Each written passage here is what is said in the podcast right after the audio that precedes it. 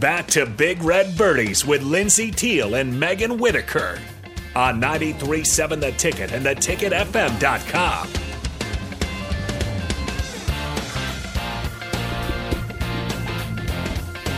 Hello, everybody, and welcome back to Big Red Birdies here on 93.7 The Ticket. This is Megan Whitaker here with Lindsay Teal, and we spent the whole first segment kind of recapping our tournament in Florida where we finished second. Um, we were going to do a quirky question, but we have gotten quite a few um, different texts in. The text line is open at 402 464 5685. So, Lindsay, if you want to Yeah, we'll just Pick a question. We've yeah. got a few that have came in.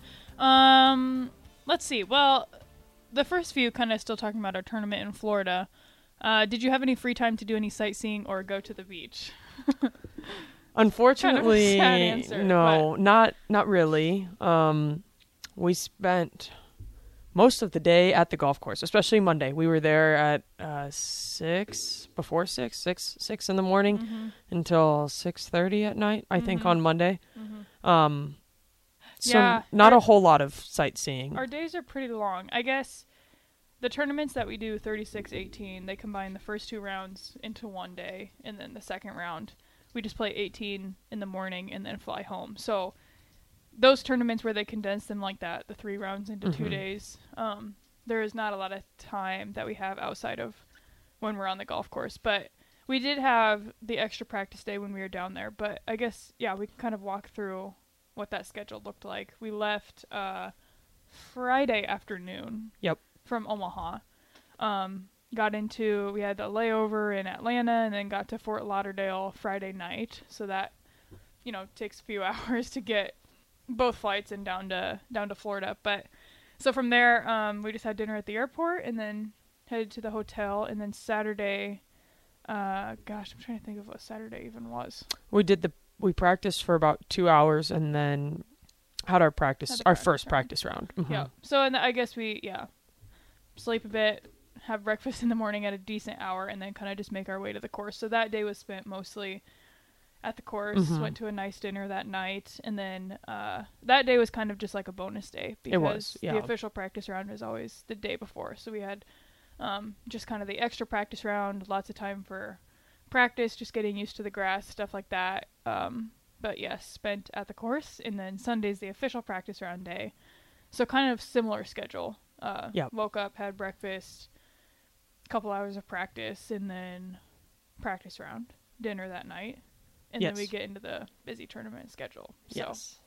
Monday and Tuesday were 5 a.m. wake up calls. So yeah, they And were early, early days. Monday's on the course, the full day, all 36 holes. We finished before dark, which yes, was great. that was a nice. Uh, sometimes we don't finish Yeah. and then have to finish that the next day, but we were happy to finish that while there was still daylight. Uh, so then we have a have dinner, do the stats, go to bed, um, and then Tuesday, same start time, 8 a.m. shotgun. So we're at the course 6:30 or whatever it is. Um, then our play our 18 holes, grab a quick lunch, and then rush to the airport. So Mhm. and then we got home about 11:30 midnight about something like that. So it is. I mean, when it's all said and done, it's a very packed trip.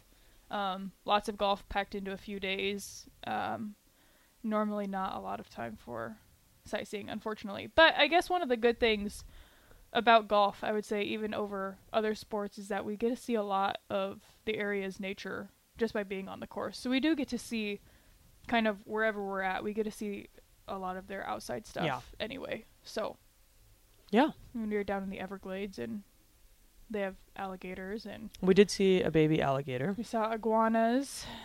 Um, I didn't see a live snake, which I'm happy about. I saw a dead snake, but yeah, just lots of lots of different animals. So we do get to see a little bit of that just being on the course, I guess. Yeah, But- yeah, Yeah. Got another question there? yes. Um, question that came in: Are your coaches able to help during a tournament, and if so, how do they help, or what do they do to help? Yeah, that's a great question. Um, and it was honestly something me coming into college. It was a whole new world for me, and yeah, just Mhm. learning kind of how how college coaches interact with the team. You know, because it's a lot different than summer tournaments on your own, where you're just kind of out there by yourself and don't really have a lot of contact with anyone. But yeah, I guess you can you can start off with that answer if you want, or I can.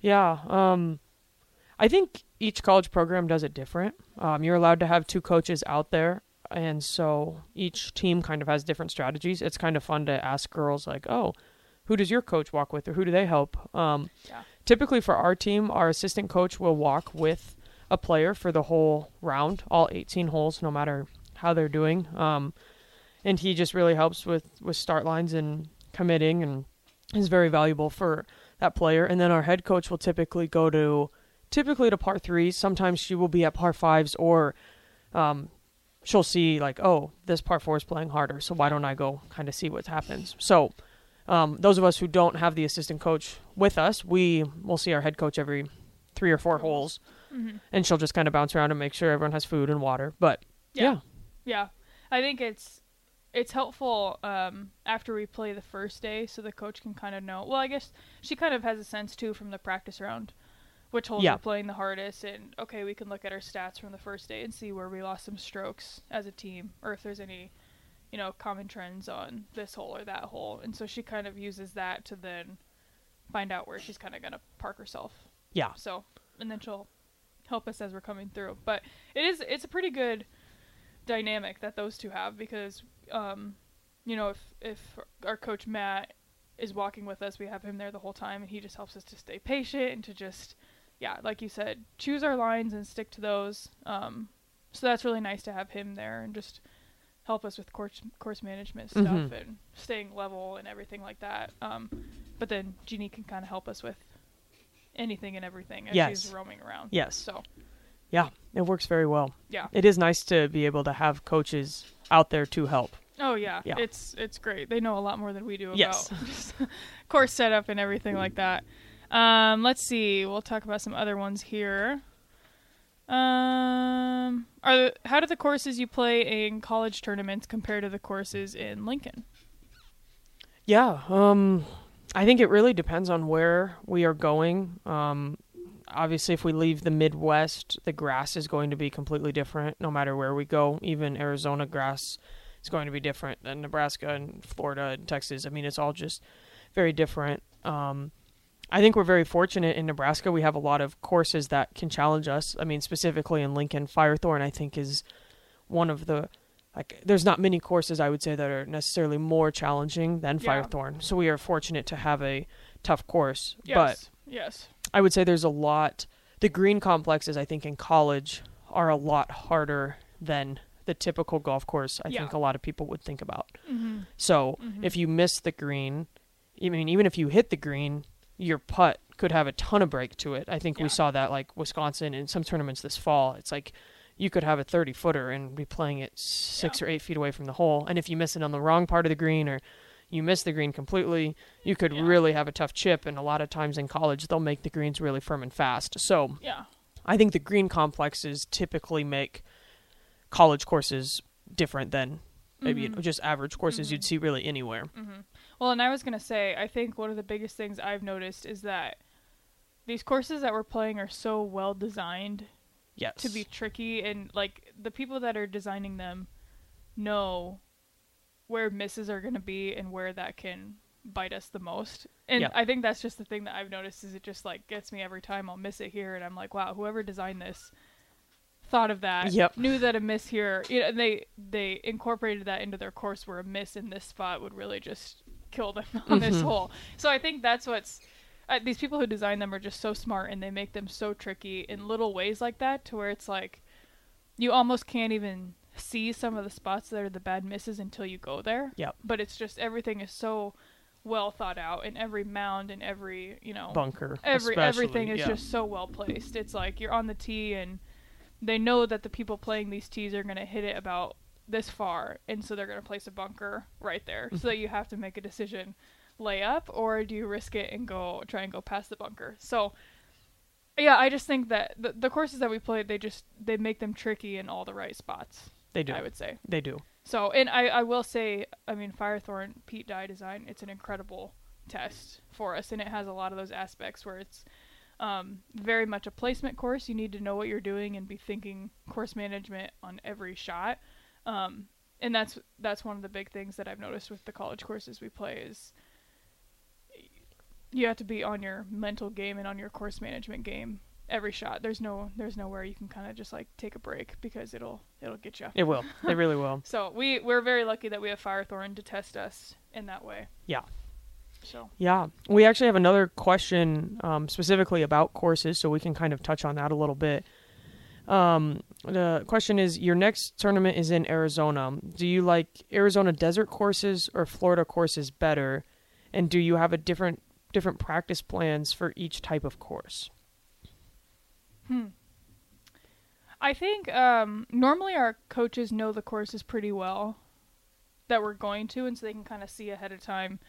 Okay, what's this course like? You know, generally, is it going to be tree lined? Is it going to be more, you know, more of a placement course? What are the greens going to be like? They normally have a pretty good sense of that going in, and so they'll kind of tailor our practice towards that. Yeah. Like, um, whether it's I know in a few weeks we'll go down to Westbrook and it's a lot of wedges. And Mhm. so we'll be really working hard on our wedges these next few weeks and setting up different drills and different games with that to really hone in on that. Um, so I would say yes, it's our practice is tailored in that way and we kind of know what's coming up and what we're really going to need to be on with Mhm. when we go to those tournaments. Yeah, yeah, I completely agree. It um, it does help when the coaches know where we're going and what we need to do well. But um, I think as a college golfer, we have played courses coast to coast, so it's important that all of our games can adapt to whatever Yes. type of style of course because we will play super tight and tree line courses and then go play wide open courses and then I mean we just played a course with a ton of hazards everywhere and then when we'll go to Arizona it'll be a ton of desert and a lot shorter where Yeah. this course we had a lot more long iron so it's Mhm. like you know I think well, it's and the different grasses Oh, too. yeah. I mean, yeah you just learn to kind of take your game and play Yeah. whatever you have wherever you are yeah adjust, learn on the fly. yes Uh, let's see. We're gonna keep rolling with the questions here. We've got quite a few. Um, do you guys have a course you were most excited to play during the spring season?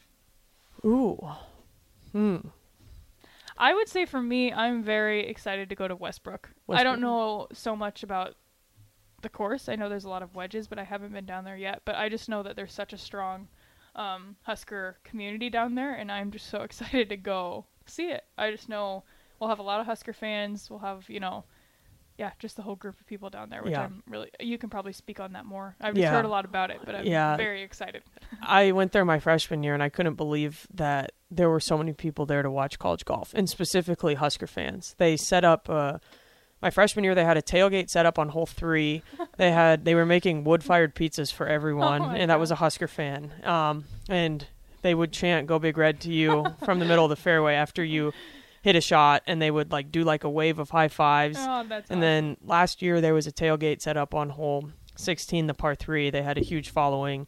awesome. So it's just it's very cool. There's um, a lot of the other schools we play against are very jealous yeah. of the amount of support that Nebraska has this? Because they'll just all come out in all their red gear and Husker Aw. carts and flags and just they just absolutely love it. So That's awesome. Well, yeah. I'll even say, I mean, Husker fans are everywhere. Yeah. Because we were just in Florida, South Florida specifically, and we had multiple people come Like up to us on a the group, course. A yeah. group of people. They were with the South Florida Huskers, which I I will say I did not know was a thing until we were down there. But I mean, they have this whole little organization, and they just support the Husker teams who come down to Florida to compete.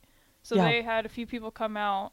We had a guy welcome us um, the first day during the practice round. We had a few more people come out and watch us during the tournament, and that was just the best thing. I mean, to go that far and to still see someone in red with a Husker sign, you know, it's just wow. There are Husker fans everywhere. That's Yeah. incredible. Yeah. Well, um, we have to cut to break, but we will be back uh, shortly for our final segment here on Big Red Birdies at 93.7 The Ticket.